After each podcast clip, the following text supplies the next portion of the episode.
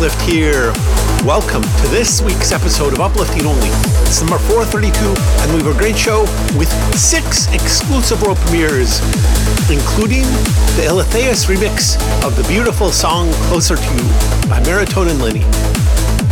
In all, we have exclusive world premieres from artists in England, Romania, Austria, Colombia, China, the United States, Denmark, and Germany. We began with a track made in Russia. From Synchronized Music, it was the Sergei Salikov remix of Typhus's We Will Meet Again. And next up is Destillation by American producer Derek Palmer and American vocalist Hidden Tigress. Enjoy.